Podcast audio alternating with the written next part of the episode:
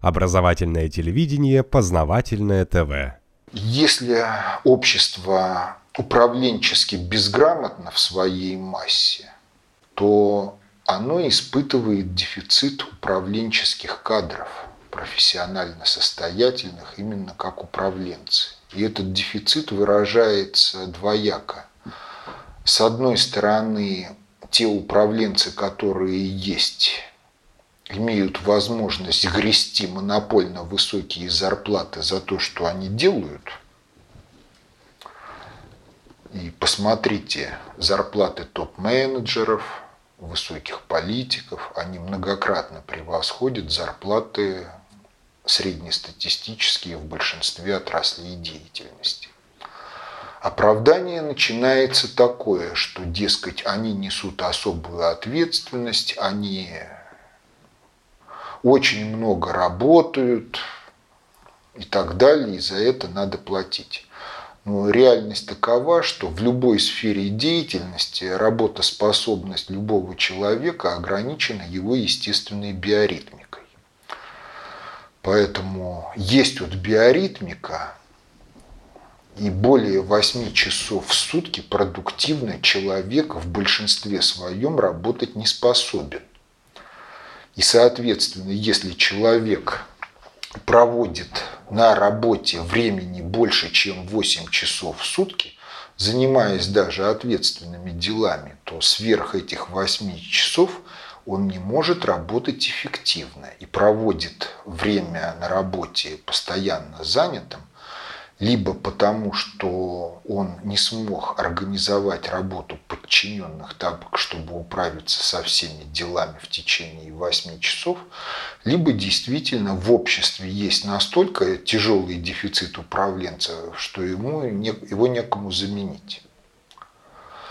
Дальше возникает еще интересное обстоятельство. Вот если посмотреть на разные государства в аспекте того качества жизни, качества техносферы, экономическое развитие и кратность отношения доходов топ-менеджеров к среднестатистическому, то получается так, что чем выше эта кратность, тем больше проблем в экономике и с качеством жизни в государстве, особенно если рассматривать это на исторически продолжительных интервалах времени.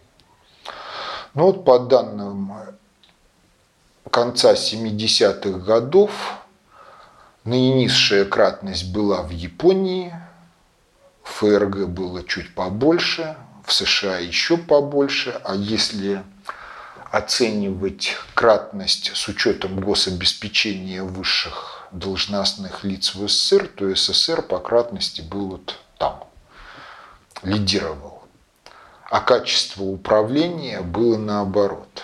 Там, где наиболее высокий разрыв, там качество управления было самым низким. А там, где разрыв был наименьшим, в Японии, там качество управления было самым высоким. И в частности это выражалось в том, что когда японцы начали поставлять автомобили на американский рынок, проскользнула публикация на тему о том, что американцы по одной и той же методике произвели дефектоскопию японского автомобиля и американского автомобиля, новенького.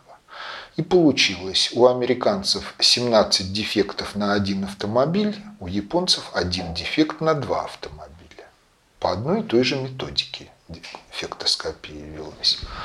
Ну а у нас, где кратность была наибольшей, все завершилось катастрофой государственности и культуры в 1991 году. Если заглянуть в книгу Обамы «Дерзость надежды и мысли о возрождении американской мечты», то, судя по последующим событиям, книга умнее, чем Обама. Но, тем не менее, в книге отмечен факт, что наиболее тяжелые ошибки в американской экономике и политике были совершены людьми, которые получали наиболее высокие зарплаты. В чем проблема? А проблема в том, что когда зарплаты в сфере управления зашкаливают по отношению к среднестатистическим, то сфера управления становится притягательной для проходимцев-интриганов, для кого высокие зарплаты – это смысл и цель жизни. А управлять они не способны. Но поскольку они превосходят других в интриганстве и проходимости, то они высокопрофессиональных управленцев не то что вытесняют из сферы управления, они ее, их туда просто не допускают.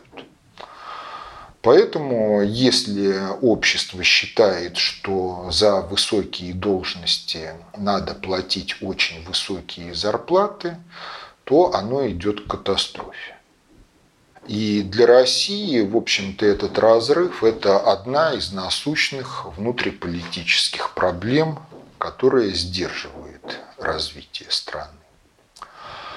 А второй факт, связанный с управленческой безграмотностью большинства, он состоит в том, что этих нехороших управленцев, которые либо просто некомпетентны, либо нравственно порочны и злоупотребляют должностным статусом, просто неким заменить. Познавательная точка ТВ. Много интересного.